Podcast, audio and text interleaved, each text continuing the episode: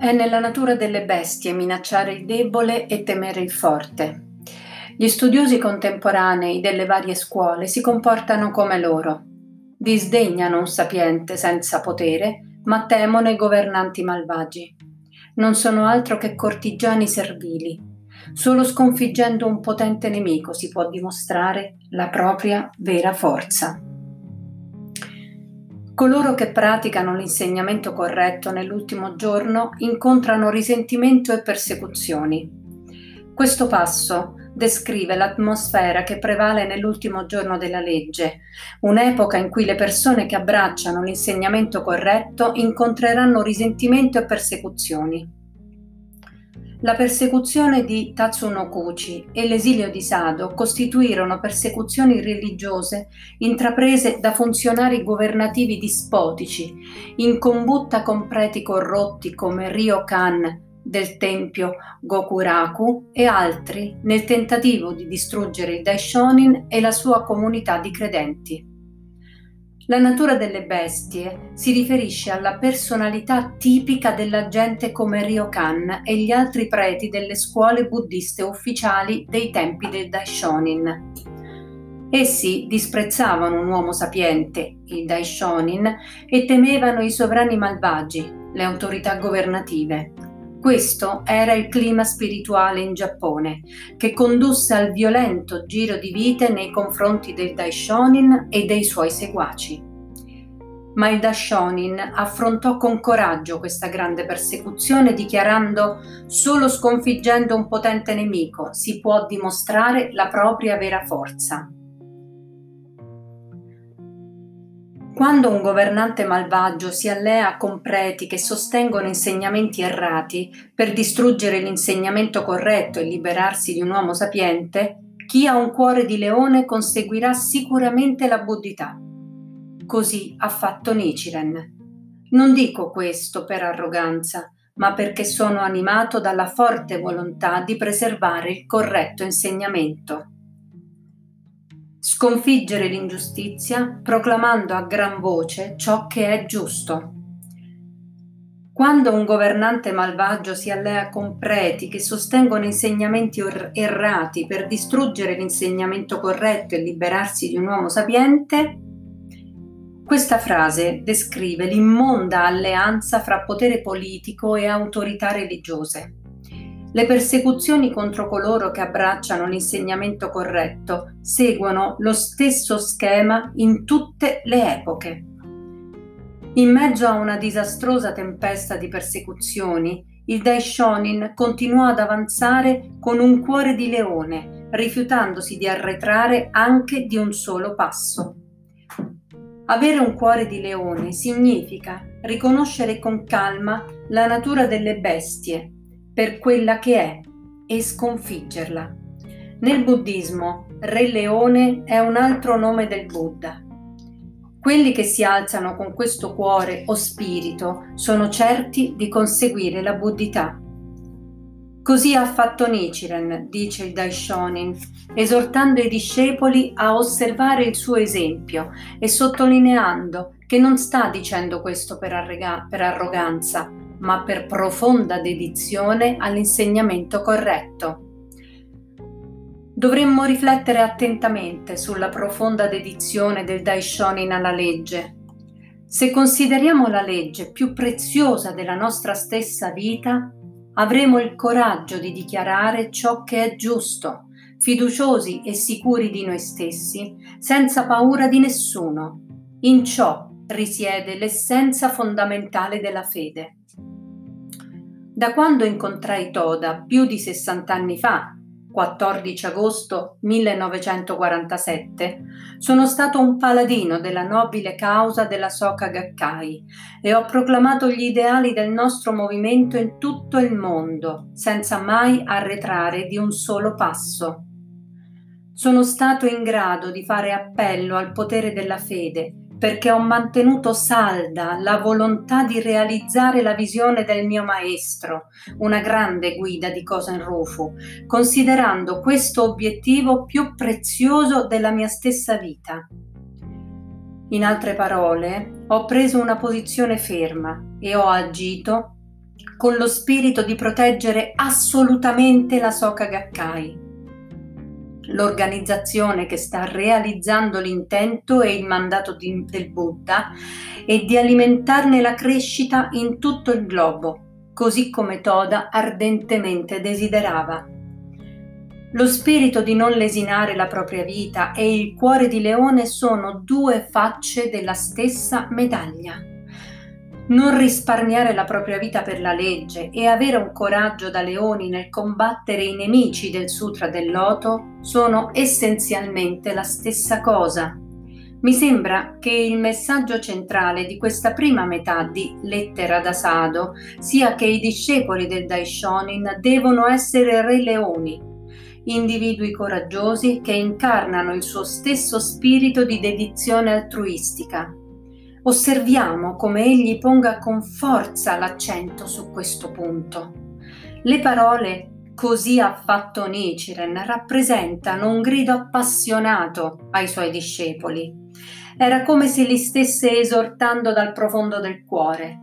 Io ho sconfitto tutte le forze demoniache, così anche voi dovete tirar fuori un cuore da leoni e vincere su tutte le forze negative. Battetevi con lo stesso spirito di Nichiren, combattete al mio fianco con la mia stessa determinazione. Ciò che si aspettava era che sorgessero discepoli dotati del suo stesso spirito e della sua stessa dedizione Durante la seconda guerra mondiale solo Makiguchi e Toda dimostrarono il coraggio da leone del Daishonin. Il clero, al contrario, cedette al proprio vigliacco tornaconto. L'eredità del Daishonin, un re leone privo di egoismo, oggi vive soltanto nello spirito della Soka Gakkai Abbiamo fedelmente ereditato il suo spirito generoso e pieno di coraggio e abbiamo tracciato un'ampia strada per la realizzazione di Kosen Rufu a livello mondiale. Di conseguenza, anche i nostri benefici saranno di portata immensa. Con questa potente convinzione stabiliamo relazioni con ancor più persone e condividiamo con loro la vera grandezza del cammino soca di maestro e discepolo. Un uomo arrogante sarà sopraffatto dalla paura di fronte a un forte nemico, come il superbo Asura che si rimpicciolì e si nascose in un fiore di loto nel lago della frescura quando fu redarguito da Chakra.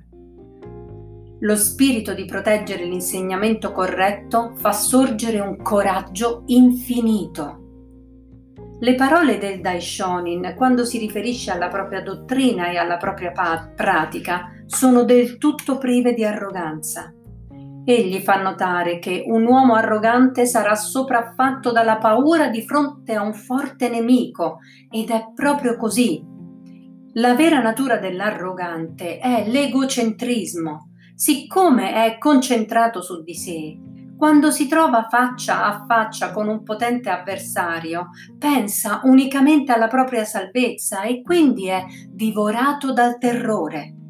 Per contro, chi ha un cuore da leone vive sempre basandosi sulla legge e non essendo ossessionato da se stesso, ha un'infinita riserva di coraggio per opporsi saldamente a chi sta distruggendo la legge.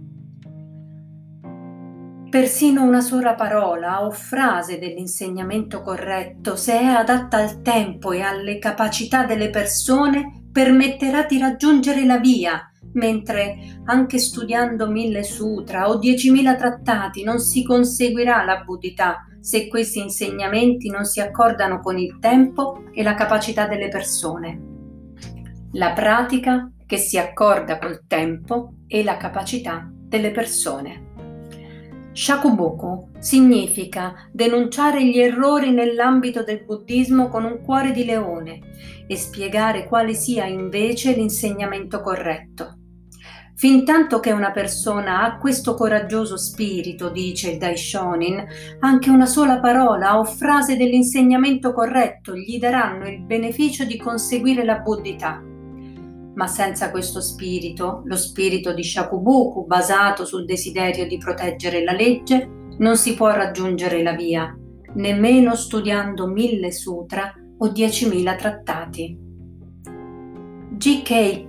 Chesterton, autore britannico, 1874-1936, scriveva Un martire è un uomo a cui importa così tanto di qualcosa al di fuori di lui da dimenticarsi della propria vita personale. Dal nostro punto di vista, Qualcosa al di fuori di lui può significare la legge mistica, i nostri maestri, i compagni di fede, gli amici, i nostri cari e tutta l'umanità, e anche la Soka Gakkai e Kosen Rufu. Dimenticarsi della propria vita personale è paragonabile a non risparmiare la propria vita, oppure allo spirito di apprezzare la legge più della nostra stessa vita.